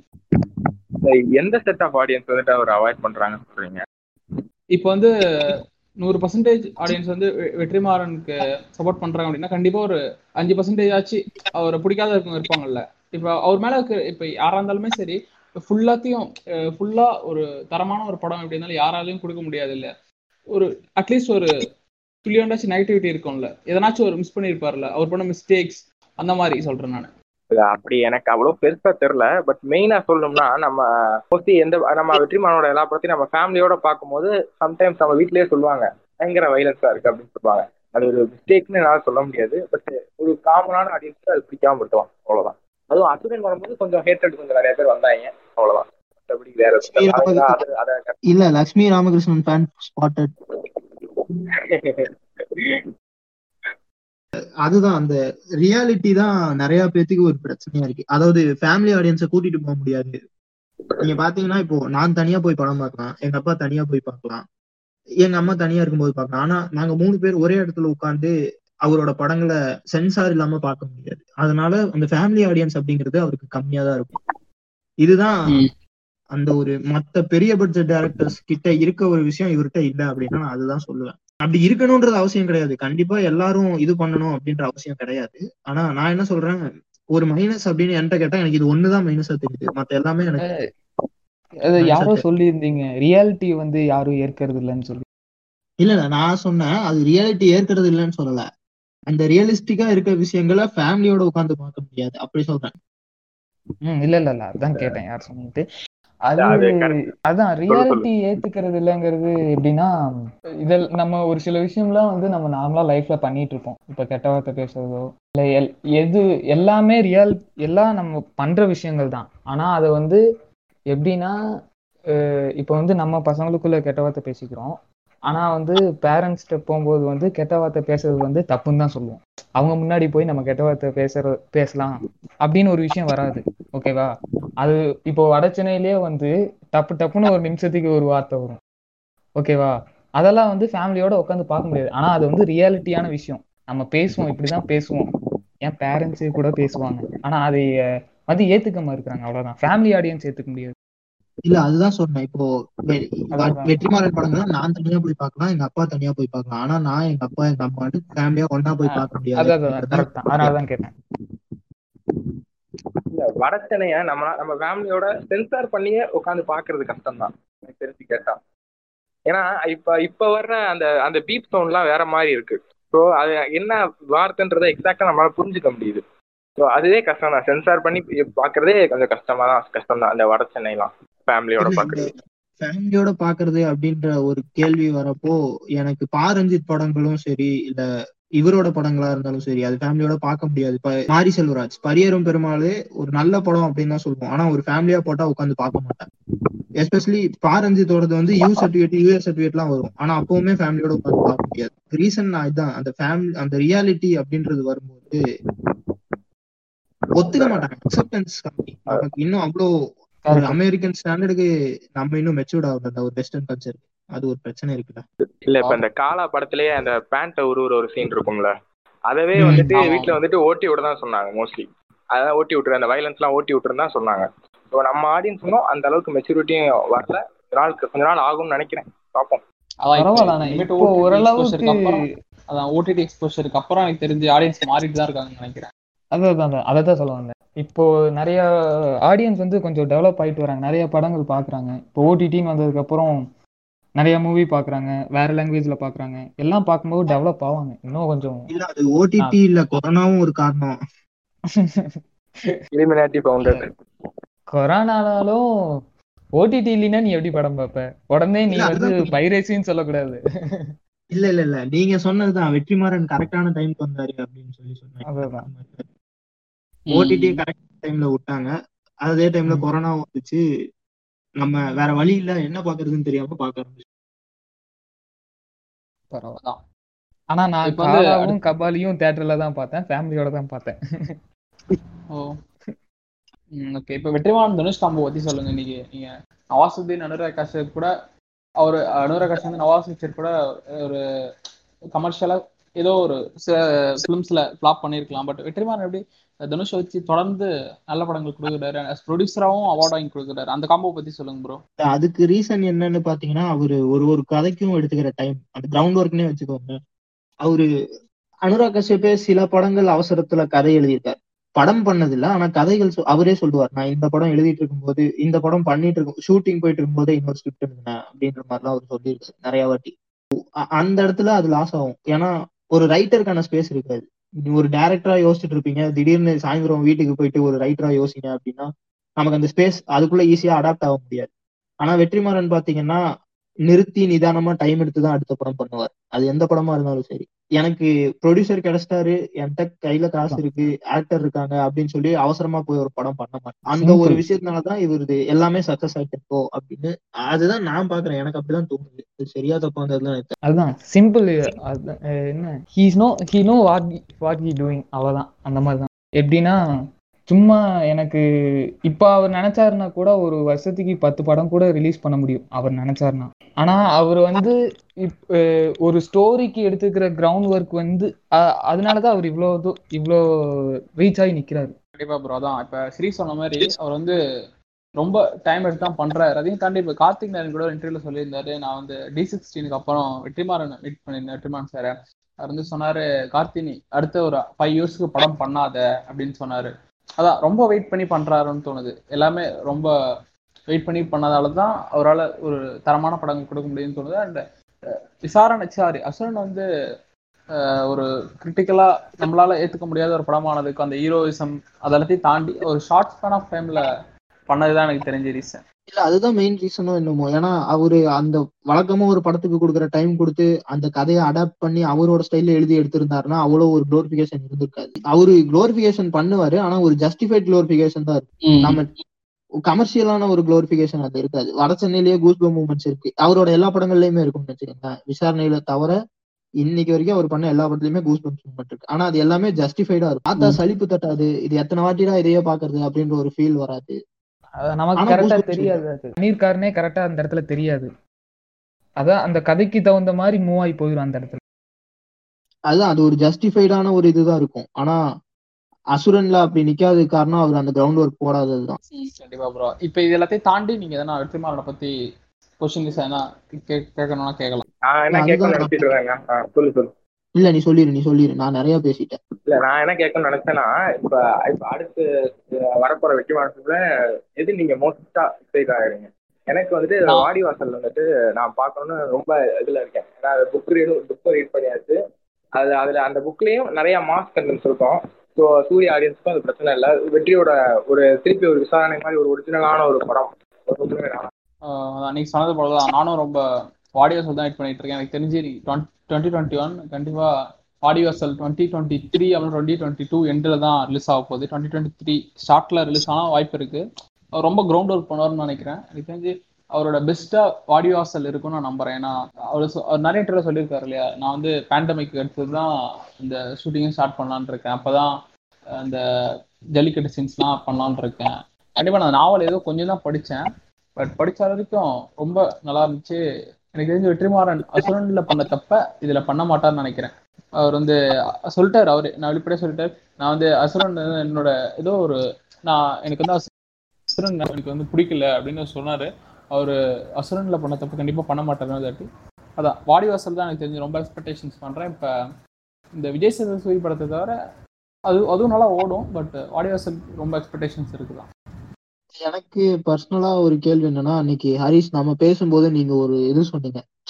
அஹ் ஆ- ஆடுகளம் வந்து இன்னொரு கதையோட அடாப்டேஷன் ஷேக்ஸ்பியர் நாவலோ யாரோ ஒரு நாவல் சொன்னீங்க. அந்த நாவல் மட்டும். என்னன்னு சொன்னீங்க ஒத்தெல்லோ ஒத்தெல்லோ. ஒத்தல் okay okay. அதான் நான் பரதரங்கன் ஒரு ஒரு ஆர்டிகல் படித்தேன் அவர் என்ன சொல்லியிருந்தார் அப்படின்னா ஆஹ், ஆடுகளம்ல வந்து ஆஹ், வெற்றிமாறன் ஒன்றும் பெருசாக பண்ணலை. அவர் வந்து அந்த பைக்குக்கு பதில் அந்த காசு அந்த யாரும் கருப்பு ஜெயிக்கிற காசை தான் அந்த பைக்குக்கு பதில் வச்சிருக்காரு ஆடுகளத்துல. அதாவது இப்போ ஆடுகளத்துல வந்து பைக் காணாம போயிடும். இது வந்து காசு காணாம போயிடும். அண்ட் ஒத்தல்ல ஒரு ரெண்டு கேரக்டர் வந்து ஆட் பண்ணியிருக்காரு. பொல்லாதவன் இஸ் ஈக்குவல் சரி Polladhavan plus Othello is equal to Aadukalam அப்படின்னு ஆர்டிக்கல்ல படிச்சது தான் நான் அப்போ சொன்னேன். அப்படின்னா இந்த வாடிவாசலை பத்தி கூட கொஞ்சம் டிஸ்கஸ் பண்ணலாமே. ஏன்னா. ஒரு தொண்ணூறு பேஜ் தான் இருக்குன்னு நினைக்கிறேன். ரொம்ப குட்டி புக்கு அதுல வந்துட்டு அவ்வளவு விஷயங்கள் இருக்கும். அதுவும் ஒன் டேல நடக்கிற ஸ்டோரி தான். அது அந்த முக்கியமா அந்த புக்ல வந்துட்டு அது ஸ்டார்டிங்ல போறது என்னன்னா ஒரு ஒரு மனுஷனுக்கும் ஒரு அப்புறம் வந்து அதை சுத்தி இருக்க அந்த ஒரு கதை போகும். அதுல ஸ்டார்டிங்ல வந்துட்டு நம்ம வந்துட்டு ஒரு மேனோட பாயிண்ட் ஆஃப் வியூல தான் அந்த அனிமலை நம்ம பாக்குற மாதிரி இருக்கும். பட் அந்த படம் வந்துட்டு அந்த புக்கோட எண்டில் சாரி படம் புக்கோட எண்டில் அது வந்துட்டு அது மாடோட பாயிண்ட் ஆஃப் வியூக்கு கொஞ்சம் அந்த ரைட்டர் கொஞ்சம் மாற்றி இருப்பாரு. அதோட லாஸ்ட் அது ஒரு ரெண்டு பேஜ் இருக்கும் நினைக்கிறேன். அது வந்துட்டு எனக்கு தெரிஞ்சு நான் ரொம்ப எக்ஸ்பெக்ட் பண்றேன். இங்க நிறைய கொஞ்சம் கான்ட்ரவர்சி கலப்பும் நான் கொஞ்சம் எக்ஸ்பெக்ட் பண்றேன். அது மட்டும் அந்த சீன் மட்டும் இருக்குன்னு நான் வெயிட் பண்ணிட்டு இருக்கேன். கண்டிப்பா அதான் நீங்க சொன்னது போல. நான் அந்த புக்கு நான் ஃபுல்லா படிக்கல. சும்மா அந்த லைன் மட்டும் தான் கேட்டேன். அது ரொம்ப எக்ஸைட்டா தான் இருந்துச்சு. நீங்க சொன்னது பார்த்தா இன்னும் கொஞ்சம் எக்ஸ்பெக்டேஷன் சரி இருக்கு. அவர் வந்து இன்னரிட்டோட ஃபிலிம்ஸை ரொம்ப இன்ஸ்பயர் பண்ணி எடுப்பார். இன்னரிட்டும் ரொம்ப நேச்சுரலும் மற்றபடியும் ரொம்ப நல்ல ஃபிலிம் மேக்கர் எனக்கு தெரிஞ்சு அந்த இன்ஸ்பிரேஷன் வெற்றிமாறன் படங்கள்ல இருக்குமா? இன்னரிட்டோட இன்ஸ்பிரேஷன்ஸ் அண்ட் ரெஃபரன்சஸ் எதனா நீங்க பார்த்துருக்கீங்களா ஸோ அமரோத் பெரோஸே வந்துட்டு ஸ்பிளிட் இருக்காங்க ம் அதை தவிர அது எல்லாருக்கும் தெரியும் இல்லையா அமீரோ பெரோஸ்? இன்னரிட்டோட ரெஃபரன்ஸா அப்படின்னா இந்த இது ஆடுகளத்தோட கடைசி இது பாத்திருக்கீங்களா? லாஸ்ட் கிளைமேக்ஸ் ஃபைட் ம். அந்த கிளைமேக்ஸ் ஃபைட்ல புரியல. இல்ல அதுதானே அமரோத் பெரோஸ் அதுதானே ஸ்பிளிட் பண்ணும். இல்ல அப்பக்கலிப்டோவோட ஒரு இது வச்சிருப்பாரு சீன் அதுதான் அமரோஸ் பெரோஸ் அமரோஸ் பெருசா இல்ல இல்ல இவர் சொல்றது என்னன்னா ஸ்ரீ சொல்றது இப்ப ரீசெண்டா ஒரு இன்டர்வியூ சொல்லியிருந்தாரு. நான் அப்ப பொல்லாதவன் அது பொல்லாதவன் நீங்க சொல்றீங்க? அதேதான் அதேதான் சொல்ல வந்தேன். அது வந்து இன்னரிட்டிவ் தான் அப்பகலப்ஸ் அதுதான் இன்னரிட்டு தான்.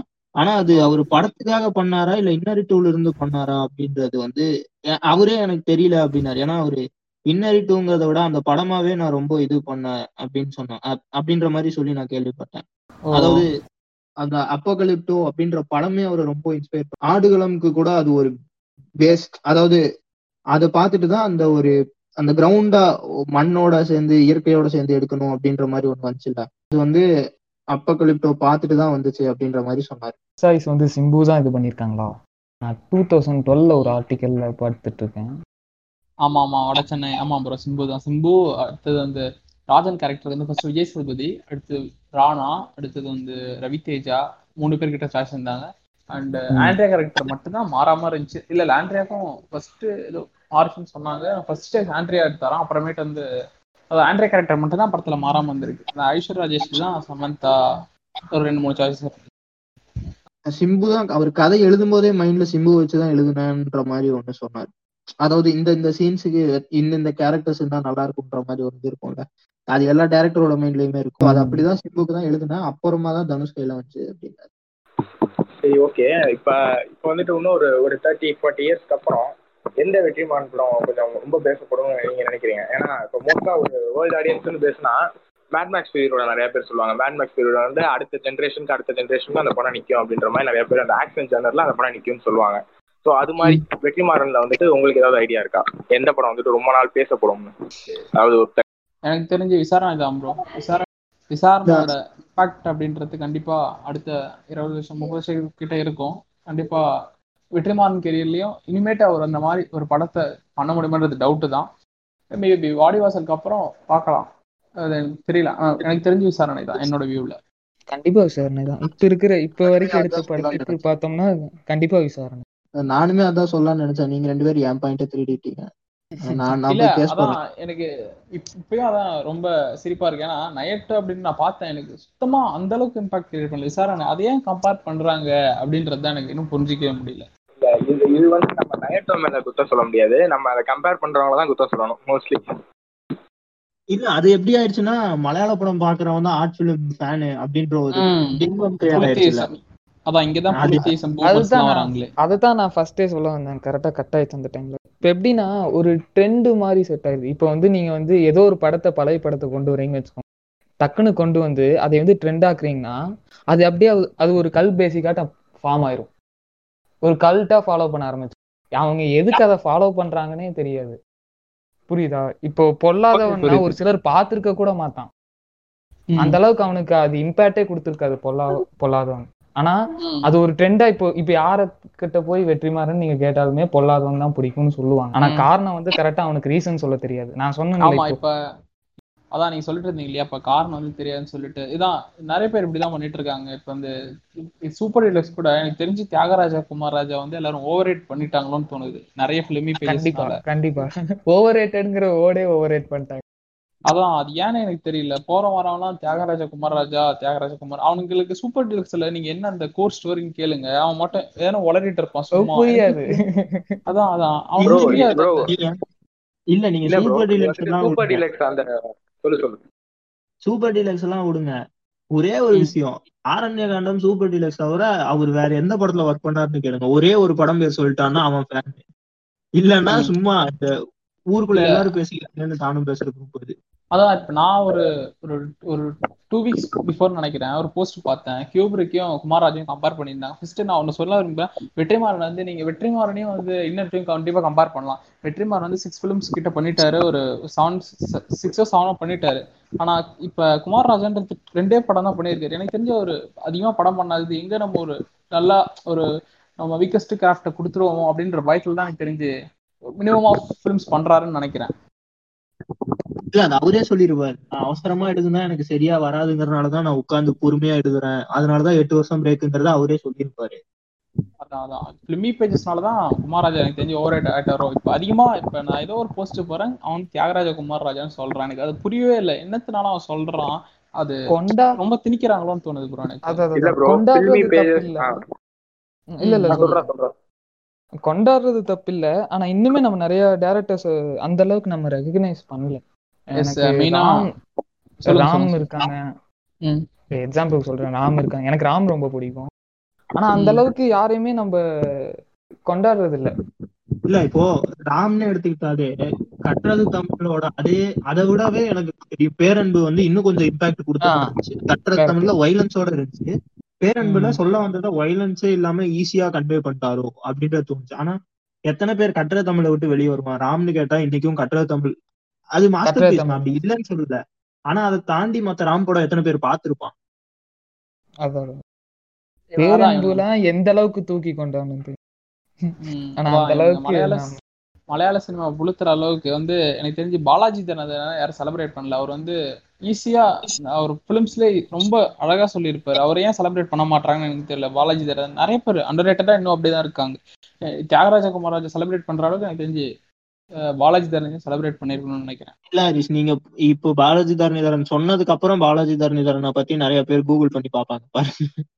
அதான் தெரியாது முன்னாடி அப்படி ஒரு டேரக்டர் இருக்குன்னு தெரியாது.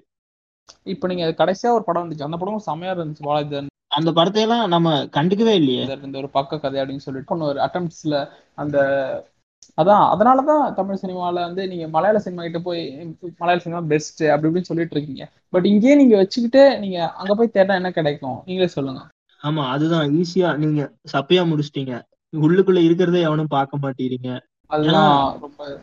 நீங்க பாலாஜி தரஜிதாரன்னா என்ன கேட்டா ஃபர்ஸ்ட் படத்துலயும் சரி சீத கதையும் சரி இல்ல ஒரு பக்க கதையுமே சரி நம்ம அவுட் ஆஃப் த பாக்ஸ் திங்கிங்கிறத அவர்கிட்ட தான் நான் பார்த்தேன். ஏன்னா சீதகாதி மாதிரி ஒரு கதை அவ்வளவு சீக்கிரம் எழுதிட முடியாது. கண்டிப்பா ப்ரோ தான் நீ சொல்லிட்டு இருந்தீங்க இது மாதிரி சீதகாதை போல எனக்கு தெரிஞ்சு ஒரு பக்க கதை வந்து விஜய் சதுர்த்தி தவிர யாருமே எனக்கு தெரிஞ்சு எல்லாமே நியூஸ் ஃபேஸ் தான். நியூ ஃபேஸை வச்சு ஒரு ஒரு ஆளால ஒரு ஒன்றரை மணி நேரம் டூ அண்ட் ஹாஃப் ஹவர்ஸ் கட்டி போட முடியுதுன்னா கண்டிப்பா இஸ் டேலண்டட் ஏன்னா நம்ம நியூ ஃபேஸை ரொம்ப நேரம் பார்த்துட்டு இருக்க முடியாது இல்லையா? அது ஒரு இது மாதிரி ஆயிடும்.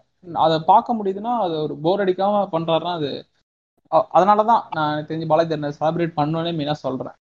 இல்ல நலன் குமாரசாமியுமே அந்த ஒரு இது இல்லையே. பாலாஜி தரணிதரன் நலன் குமாரசாமி. நிறைய பேர் இருக்காங்க அந்த ஃபீல்ட்ல செலிப்ரேட் பண்ண வேண்டியவங்க அப்படின்ற லிஸ்ட்ல நலன் நலன்குமார் சாமி இப்ப செலிப்ரேட் பண்ண ஆரம்பிச்சிட்டாங்க. சமீபத்துல எல்லாருமே. இந்த கக்கக்க கக்கக போக்கு ரைட் அப்ஸ் வர ஆரம்பிச்சிச்சு. சூதுகாம் வந்து தாழ தூக்கி கொண்டாட ஆரம்பிச்சிட்டாங்க. இதை முன்னாடியே பண்ணிருக்கலாம் ஏதோ ஒரு பழைய படம் ஆனா ஒரு மொக்க படம். நீங்க பார்த்ததுலயே இந்த பிளாக் அண்ட் ஒயிட்ல மொக்கையான ஒரு படம் அப்படின்னு சொல்லி ஒரு படம் இருக்கும்ல. அந்த. படத்தை. எடுத்து அதுக்கு ஒரு ரைட் அப் போட்டு நீங்க போஸ்ட் பண்ணி பாருங்க. அதுக்கப்புறம் அந்த படத்தோட ரீச் பாருங்க.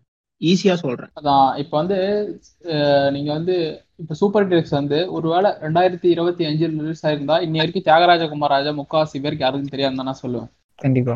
அது ஃபிலிமி பேஜஸ் மேலேயும் சொல்லலாம். நிறைய இப்போ பண்ணிட்டாங்க. போறோம் அதான் எல்லாருமே தியாகராஜ குமாராஜா தியாகராஜ குமார் சொல்றாங்க. நிறைய பேர் வச்சுக்கிட்டே இவங்க பண்றாங்க. எக்ஸாம்பிள் இன்னொரு டேரக்டர் ஒருத்தர் இருந்தார். பேர் எனக்கு சரியா மறந்துச்சு ஈரம் அப்படின்ற ஒரு படத்துல டைரக்ட் பண்ணியிருப்பாரு. பேர் எனக்கு சரியா தெரியல. ஈரம் அறிவுன்னு நினைக்கிறேன். அறிவுன்னு நினைக்கிறேன். எஸ் எஸ் அறிவு- அறிவழகன் அறிவழகன். அறிவழகன். அறிவழகன் தான் அதான் நிறைய பேர் இருக்காங்க. இவனுங்க இதெல்லாம் பார்க்காம வந்து மலையாள சினிமா தியாகராஜ குமார் ராஜா அப்படின்னு சொல்லிட்டு செலிப்ரேட் பண்ணிட்டு இருக்கு தான் எனக்கு கொஞ்சம் அப்படி இருக்கு. இன்னும் பண்ணலாம். இன்னும் நீங்க பாக்குறத பார்த்துட்டு பண்ணுங்களேன் அப்படின்னு தான் தோணுது. பாக்குறது பார்க்க மாட்டாங்க. அதுதான் பிரச்சனை. இப்போ அதுதான் நான் சொல்றேன் இப்போ ஹரிஷ் ஒரு குறிப்பிட்ட மைண்ட் செட்ல இருப்பாரு. ஹரிஷோட பாயிண்ட் ஆஃப் வியூ ஒன்று இருக்கும். ஆனா ஹரிஷுக்கு இத்தனை ஆயிரம் ஃபாலோவர்ஸ் இருக்காங்க. திஸ் இஸ் காலிவுட்ல இத்தனை ஆயிரம் ஃபாலோவர்ஸ் இருக்காங்க அப்படின்றனால நீங்க போஸ்டர் போடுற படத்தை மட்டும்தான் நான் பார்ப்பேன். அதே மாதிரி இன்னொன்னு இருக்கு. உன் பேஜ் இல்ல என் பேஜ் அப்படின்னு ஒரு போட்டி நடக்கும் எப்பவுமே. இன்டைரக்டா நடக்கும் இல்ல டைரக்டா நடக்கும். ஹாலிவுட்னால காந்தா இருக்க ஒருத்தன் வந்து நீ சொல்றது தப்பு அப்படின்னு போடுவான். அப்படி இல்லைன்னா நீ சொன்ன விஷயத்த அவன் அவனோட ஸ்டைல்ல போடுவான். அந்த கோமாளி படத்துல வர மாதிரி. அவன் ஏன் ஜோக்கு அப்படிமா ஜெயம் ரவி ஆனா யோகி பாபு சத்தமா சொன்னாலும் அது யோகி பாபு ஜோக் ஆயிரும். இந்த. மாதிரி ஒரு விஷயம் நடக்கும். இது என்ன ஆயிருச்சோ அந்த ஒரு பர்டிகுலர் சர்க்கிள்குள்ளேயே தான் சுத்திட்டு இருப்போம் நம்ம. அதை தாண்டி வெளியே வர இப்போ கொரியன் படம் கொரியன் படம் ஓல்டு பாய் ம். அப்புறம் அந்த என்ன the gangster the cop the devil இது பாப்பாங்க. மெமரிஸ் ஆஃப் மர்டர் பாரஸ் ம். Parasite. பாரு சொல்றவன் பெரு மகன் இந்த மாதிரி ஒரு லிஸ்ட் மட்டும் தான் இருக்கும். அதை தாண்டி பார்த்தவனுக்கு எத்தனை பேர் இருப்பானுங்கன்னா கம்மியா தான் இருப்பாங்க. ம். அதான் இந்த பூமர்ஸ் தான் அதிகமா இருக்கானுங்க. எனக்கு தெரிஞ்சு இப்ப வர இதில். அவங்க இல்ல ப்ரோ பூமர்ஸ்னு கூட அவங்கள சொல்ல முடியாது. அதுதான் நான் ஃபர்ஸ்டே. சொல்லிட்டேனே. அவங்க வந்து ஏன் ஃபாலோ பண்றாங்கன்னு அவனுங்களுக்கே தெரியாது.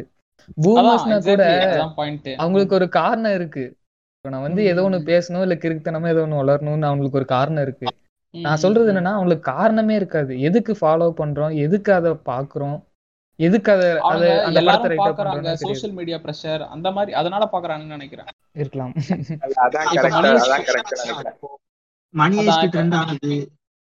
அதுக்கெல்லாம் சோஷியல் மீடியா பிரஷர் தான் காரணமே.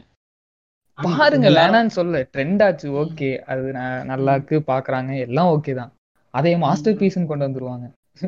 ஐயோ அது ஒரு விஷயம் அதான் தான் அது ஒரு விஷயம் இருக்குல்ல. அதான் மாஸ்டர் பீஸ் சொல்றவன் ஒரு ரெண்டு சீரிஸ் தான் பாத்திருப்பான் இது பாத்திருப்பான் இல்ல இந்த பாய்ஸ்ன்றத தமிழ் டப்ல பாத்திருப்பான் அதனால ரெண்டையும் கம்பேர் பண்ணும்போது அவனுக்கு அது பெஸ்டா அதேதான் ப்ரோ அதேதான். நீ சொல்லிட்டு அன்னைக்கு எல்லாம் ஒருத்தன் பிரேக்கிங் பேட விட மணி ஹேஸ்ட் கெத்து அப்படின்னு சொல்லி போட்டிருந்தான்.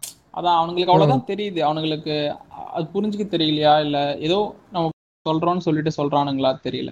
இப்ப ஃப்ரெண்ட்ஸ் ரீசெண்டா ட்ரெண்ட் ஆச்சு. அதான் அந்த எபிசோட்ல வரும்போது. எல்லாருமே பார்க்க என்னன்னா சொல்லிட்டு இருந்தானுங்க லாஃபிங் ட்ராக் அப்படி இப்படின்னு சொல்லிட்டு. நான் பார்த்தது இல்லை இது வரைக்கும். ஒரு அது ஒரு சிலருக்கு பிடிக்கும் ஒரு சிலருக்கு பிடிக்காது. அது எப்படின்னு தெரியல. இல்ல நான் ஃப்ரெண்ட்ஸ் இல்ல நான் ஃப்ரெண்ட்ஸ் ஃபுல்லா பார்த்தேன். பட் நான் வந்து. இந்த நார்மலா பாக்குற சீரிஸ் மாதிரி அதை நான் பாக்குறேன் நான் ஒரு நான் ஒரு நார்மலா சீரிஸ் பாக்குறேன்னா நான் சொல்றேன். நான் ஒரு நார்மலா ஒரு ஆ. சீரிஸ் பாக்குறேன்னா அது இல்ல ஒரு நார்மலா ஒரு சீரிஸ் பாக்குறோம்னா அது வந்துட்டு நம்ம அதுக்குன்னு ஒரு டைம் ஒதுக்கி ஒரு நல்ல இடத்துல உட்கார டீசெண்டா உட்காந்து பார்க்கணும்னு நம்ம நான் ஃபீல் பண்ணுவேன். பட் நான் ஃப்ரெண்ட்ஸ் நான் அப்படி பார்க்கல நான் சாப்பிடும் போது உட்காந்து பார்த்தேன் நான் அப்படி பார்த்தனால தான் அதை கம்ப்ளீட்டே பண்ண. முடிஞ்சு நான் ஒரு நார்மலா. உட்காந்து ஒரு இடத்த டிவில போட்டு நான் பாக்குறேன்னு வைங்களேன் அது எனக்கு ஒரு ஒரு ஒரு குறிப்பிட்ட டைம்ல எனக்கு போர் அடிச்சிருக்கு நான் இந்த மாதிரி சாப்பிடுற டைம் இல்ல ம். சிட்காம்ங்கிறதுக்கு அர்த்தமே அதுதான் நீங்க அதை வந்து பிஞ்ச் வாட்ச் எல்லாம் பண்ண முடியாது இப்போ எனக்கு ஏதோ ஒரு ஒர்க் ப்ரெஷர் இருக்கு முடிச்சுட்டு வந்து உட்கார்றேன் ஒரு. தேர்ட்டி மினிட்ஸ் எனக்கு ஒரு ஸ்ட்ரெஸ் அந்த போகணும்னா உட்காந்து பார்த்தேன்னா அந்த தேர்ட்டி மினிட்ஸ் ஒரு ரிலாக்ஸேஷனா இருக்கும் இப்போ அது ஃப்ரெண்ட்ஸ் டைம்ல. ஃப்ரெண்ட்ஸ் அது அது இது மாதிரி சொல்லலாமா ப்ரோ இந்த சிட்டி காம்ஸ் அந்த காமெடி இதுல. கிட்டத்தட்ட வந்துட்டு லொல்லு சபால லொல்லு சபான்ற லொல்லு சபாவே நல்லா தானே அப்ப ஃப்ரெண்ட்ஸுக்கு தானே இருந்தோம். நம்ம ஒரு டைம் பார்த்து வச்சுட்டா இருந்தோம். ஃப்ரெண்ட்ஸ் வந்துட்டு நம்ம அது வந்துட்டு நம்ம ஒரு முழுசாலாம் பிஞ்சு வாட்ச் பண்ண முடியாது. ஒரு ஒரு நாலு எபிசோடு ஆறு எபிசோட் நான் நான் சொன்னேன் அந்த சாப்பிட்ற டைம் அப்படி சும்மா இருக்கும்போது போன்ல தான் பார்த்தேன். நான் எந்த சீரீஸுமே போன்ல தான் முழுசா பார்த்தேன் பட் அந்த எனக்கு வந்து நான் இப்ப டாபிக்கை விட்டு வேற எங்கேயோ போயிட்டு இருக்கோம். இது இன்னொரு டாபிக்கா கூட நம்ம கனெக்ட் பண்ணிக்கலாம். இப்போ எனக்கு. எனக்கு ஃப்ரெண்ட்ஸ் வந்து நான் பார்க்க ஸ்டார்ட் பண்ணது வந்து second year college first year எண்டிங்ல start பண்ணது. அப்போ வந்து எத்தனையோ பிரச்சனை எனக்கு ஃப்ரெண்ட்ஸ் கிடையாது அப்போ. காலேஜ் புதுசா சேர்ந்தப்போ ஃப்ரெண்ட்ஸும் கிடையாது. அப்போ அந்த டைம்ல எனக்கு ஃப்ரெண்ட்ஸ் பார்த்து எனக்கு அது ஒரு எமோஷனலா செட் ஆயிடுச்சு. அதனால எனக்கு பிடிக்கு பிடிச்சிருக்கு. இப்போ வந்து இப்போ நிறைய பேர் பிடிக்கலாங்கிறதுலாம் அவங்களுக்கு எப்படின்னா இப்போ இந்த சும்மா வீட்ல உட்காந்து பார்க்கும்போது அவங்களுக்கு அதோட இது என்னன்னு தெரியாது.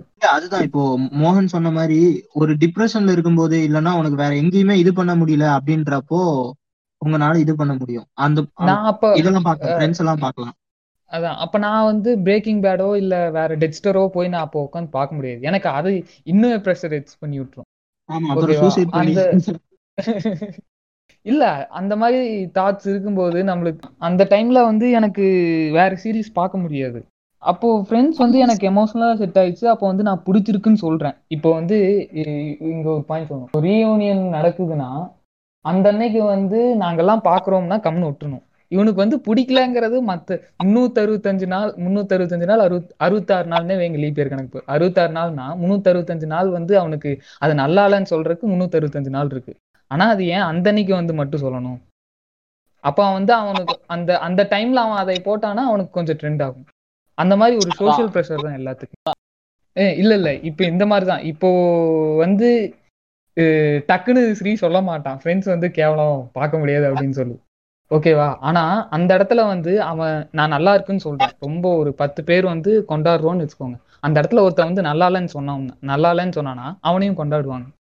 இந்த பத்து பேர்த்த விட அங்க நூறு பேர் கொண்டாடுவாங்க. அந்த மாதிரி இப்போ ஒரு சோஷியல் ப்ரெஷர் இதாயிடுச்சு. இந்த மாதிரி வேற எதுவும் இல்லை. இப்போ நம்ம பாட்காஸ்டோட எண்டுக்கு வந்துட்டோம். ஏன்னா என்னோட சொல்லி நான் என்ன சொல்றேன்னா வெற்றிமான ஃபிலிம்ஸ் நீங்க பாருங்க எல்லாமே கொண்டாடுங்க. தயவு செஞ்சு கம்பேர் அந்த நான் இப்போ ஏற்கனவே கொடுத்துருக்கோம். அடாப்ஷன் ஸ்டோரிக்கும் இன்ஸ்பிரேஷனுக்கும் என்ன டிஃப்ரென்ஸ் அப்படின்றது. அதனால கேளுங்க. தயவு செஞ்சு கம்பேர் அப்படின்னு பேரத்துல இந்த கிரிஞ்சி தாம எதுவும் பண்ணாதீங்க. இந்த ஓவர் ரேட்டட் அந்த மாதிரி எதுவும் பண்ணாதீங்க. ஏதாவது காரணத்தோட செய்யுங்க. ரொம்ப எங்கனாச்சு எதுவுமே தெரியாம சோசியல் மீடியா ப்ரெஷர் அதனால இது பாக்குறேன் இது சொல்றேன் அப்படின்னு சொல்லாதீங்க. அது ஒரு லூஸ்தனமான ஒரு இதுதான் நினைக்கிறேன். ஸோ அதான். நாங்கள் பாட்காஸ்டோட ரென்சேஷனுக்கு வந்துட்டோம். கண்டிப்பாக வெற்றிமான் ஃபிலிம்ஸ் நாங்கள் வெயிட் பண்ணிட்டு தான் இருக்கோம். அண்ட் நல்ல பாட்காஸ்ட் இது. படத்தை பார்க்கணும் இதோட ரொம்ப க்ளோரிஃபை பண்ணாம கரெக்டா அவரோட ஒரு ஒரு செல்வராகவனுக்கு மாதிரி ஒரு டாக்ஸிக் ஆடியன்ஸ் கிரியேட் ஆகாம ஒரு நல்ல ஒரு ஆடியன்ஸ் ஒரு நல்ல ஒரு கம்யூனிட்டி இருக்கும் நீ செல்வராகவனுக்கு முக்காவாசி டாக்ஸிக் ஆடியன்ஸ் தான் இருக்கிறதே ஃபுல்லாவே எனக்கு தெரிஞ்சு. இது வந்து யூனிவர்சல் நிறைய பாருங்க. சும்மா ஒன்னைய பார்த்துட்டு ரொம்ப எக்ஸாஜரேட் பண்ண வேண்டாம். இவர் வந்து லிட்டில் சினிஸ்டோட அட்மி தானே ப்ரோ நீங்க? ஆமா நான் அது ஓபன் பண்ணவே இல்லை. ரொம்ப நாள் ஆச்சு. அதான் இந்த டாக்ஸிக்கா நிறைய வந்ததுக்கு அப்புறம் தான் அதை யூஸ் பண்றதே விட்டுட்டேன். அதான் ரொம்ப இதுவாயிடுச்சு இந்த நான் ஓபன் overrated பண்ணும்போது டூ தௌசண்ட் எயிட்டீன் எண்டுன்னு நினைக்கிறேன். ஃபிலிம் ஸ்பீட் தெரியுமா. அப்போ. இன்ஸ்டால இன்ஸ்டால இல்ல. அவர் இல்ல. அதுக்கு முன்னாடி. ஃபிலிம் ஸ்பீக்ஸ்னு. சொல்லி. இப்ப அந்த பேஜ் இல்ல இன்ஸ்டால அப்போ- மிஸ்டு மூவி ஸ்டார்ட் ஆன டைம்ல கரெக்ட். இப்போ ஓபன் பண்ணது அப்போ அந்த அளவுக்கு பேஜஸ் இல்ல. அப்புறம் இப்போ கொஞ்சம் நிறைய வந்ததுக்கு அப்புறம் அப்புறம் எனக்கும் யூஸ் பண்றது அந்த அளவுக்கு தோணல. என் பர்சனல் லைஃப் கூட கரெக்டா செட் ஆகல. ஸோ ஓகே வேற ஒன்றும் இல்ல. நீங்க என்ன புக்ஸ் தானே ரெக்கமெண்ட் பண்ணா புக்ஸ் படிப்பீங்களா? ரெக்கமெண்ட் பண்ணா பண்ணுங்க ப்ரோ புக்ஸ் ரெக்கமெண்ட் பண்ணுனா? ஸ்ரீ நீயே சொல்லு ஸ்ரீ ஏதாவது சினிமாக்கு ரிலேட்டடான புக்ஸ் ஓகே சினிமா ரிலேட்டடா ரிலேட்டடா சொல்லலாம். நிறைய பேர் ஏற்கனவே சொல்லியிருக்காங்க. சுஜாதா அந்த திரைக்கதை எழுதுவது எப்படி? அது ஒண்ணு இருக்கு. அது வந்து எனக்கு தெரிஞ்சு அது படிச்சீங்கன்னா அது கொஞ்சம் பழைய ஃபார்மேட் இருக்கும் அந்த த்ரீ ஆக்ட் ஸ்ட்ரக்சர்னு சொல்லுவாங்க. த்ரீ ஆக்ட் ஸ்ட்ரக்சர்னு சொல்லிட்டு. அத பத்தின ஒரு இது இருக்கும். எஸ். ராமகிருஷ்ணன் ஒரு ரைட்டர் வந்து அயல் சினிமான்னு ஒரு புக் எழுதியிருக்கும் ஃபாரின் கண்ட்ரீஸ்ல இருக்கும் அதாவது இந்தியா விட்டு வெளியே இருக்க. எல்லாம் விட்டுட்டு தலைவனா மறந்துட்டீங்களே. இண்டிபெண்டன்ட் சினிமா படிங்க மிஸ்டு மூவிஸ் வருது ஆமாங்க இண்டிபெண்டன்ஸ் சினிமா முக்கியம். நான் அந்த புக்கு அது படிக்க கிடைக்கல. சொல்றீங்களா? நல்லா இருக்குமா? பிடிஎஃப் யார்ட்டையோ இருந்துச்சுன்னு நினைக்கிறேன் நம்ம குரூப்ல அப்படி பிடிஎஃப் ரொம்ப நாள் தேடிட்டு இருந்தோம் கிடைக்கல அது. ஷேர் பண்றேன் லிங்க் ஷேர் பண்றேன். இல்ல அது நமக்குமே எனக்குமே கிடைக்கல. யாராவது கிடைச்சா அனுப்புவீங்கன்னா புண்ணியமா போகும். நான் அந்த புக் ஃபேர்ல கூட போய் பார்த்தேன் ப்ரோ அது ஃபர்ஸ்ட் நாளே ரெண்டு நாளே சேல் ஆயிடுச்சுன்னு சொல்லிட்டாங்க. சரின்னு சொல்லிட்டு விட்டேன் அப்புறம் இந்த ஒரு அதுக்கு அது இது நிறைய இருக்குங்க. டிமாண்ட் அதிகம். ரொம்ப ஹிட் ஆயிடுச்சு. அது நல்லா இருக்குமா? நான் படிச்சது இல்ல அந்த இந்திய சினிமா அது வந்துட்டு நான் நிறைய படத்தோட ரிவ்யூஸ் அதோட ஐடியாலஜி வெளியே சொல்லிட்டு. அப்புறம் பரத்வாஜ் ரங்கனுக்கு ஒரு புக் இருக்கு. மணிரத்னமா? அது நல்லா இருக்கும். அது நான் கொஞ்சம் தான் போட்டாலே வரும். அதான். இப்ப எஸ் ராமகிருஷ்ணன்? ஆஹ் எஸ் ராமகிருஷ்ணன் அயல் சினிமா. அதுல வந்து குவாண்டின் டேரண்டினோ ஆரம்பிச்சு கிம்கி டக் வரைக்கும் ஒரு பத்து டேரக்டர்ஸ் லிஸ்ட் வச்சிருப்பாங்க. ஒரு தனியாவே ஒரு பாட்காஸ்ட் பண்ணலாம். முடிச்சிடலாம். ஆஹ் இல்ல சொல்ல வந்தது என்னன்னா எஸ் ராமகிருஷ்ணனோட மறைக்கப்பட்ட இந்தியாவும் முடிஞ்சா படிங்க. அது படிச்சாலே போதும். ஒரு ஓரளவு எல்லாமே ஒரு பூமரா இருக்கிறவங்க கூட ஓரளவு நல்லா தெரிஞ்சிடலாம் அந்த அளவுக்கு ஒரு சுமையான படிங்க. மறைக்கப்பட்ட இந்தியா. எஸ். அதான். அது இப்ப அது இவங்க அதான் இதான் திரும்பி திரும்பி நாங்கள் சொல்றோம். ஆ, நல்லா படிச்சுட்டு நல்லா நிறைய படம் பார்த்துட்டு பேசுங்க எதா இருந்தாலும். ரொம்ப ஓவர் ரேட்டட் பண்ணாதீங்க லைக் மோகன் சொன்ன மாதிரி ஓவர் ரேட்டட் அப்படின்ற பேரே நிறைய பேர் ஓவர் ரேட்டட் ஆகிட்டாங்க. லைக் கிரிஞ்சி இப்போ கிரிஞ்சியை ரொம்ப இதாக்குற மாதிரி. தட்ஸ் ஆல் அண்ட் அவ்வளோதான் சொல்ல விரும்புகிறோம் அண்டு uh, இப்போ இதோட இந்த பாட்காஸ்ட்டை முடிச்சுக்கலாம். அண்ட் தேங்க்ஸ் தட்ஸ் அடுத்த பாட்காஸ்ட்டில் பார்க்கலாம்.